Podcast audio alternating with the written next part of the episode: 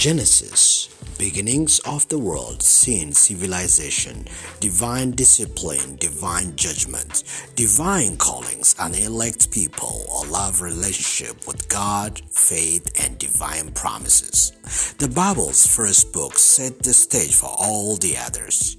Genesis tells how God created the world out of nothing, formed a man and a woman and paradise for their home, gave them work and set limits, saw them sin and punished them for it, saw people multiply on the earth as well as greed and violence, destroyed civilization with the flood and starting over again through a covenant with Noah.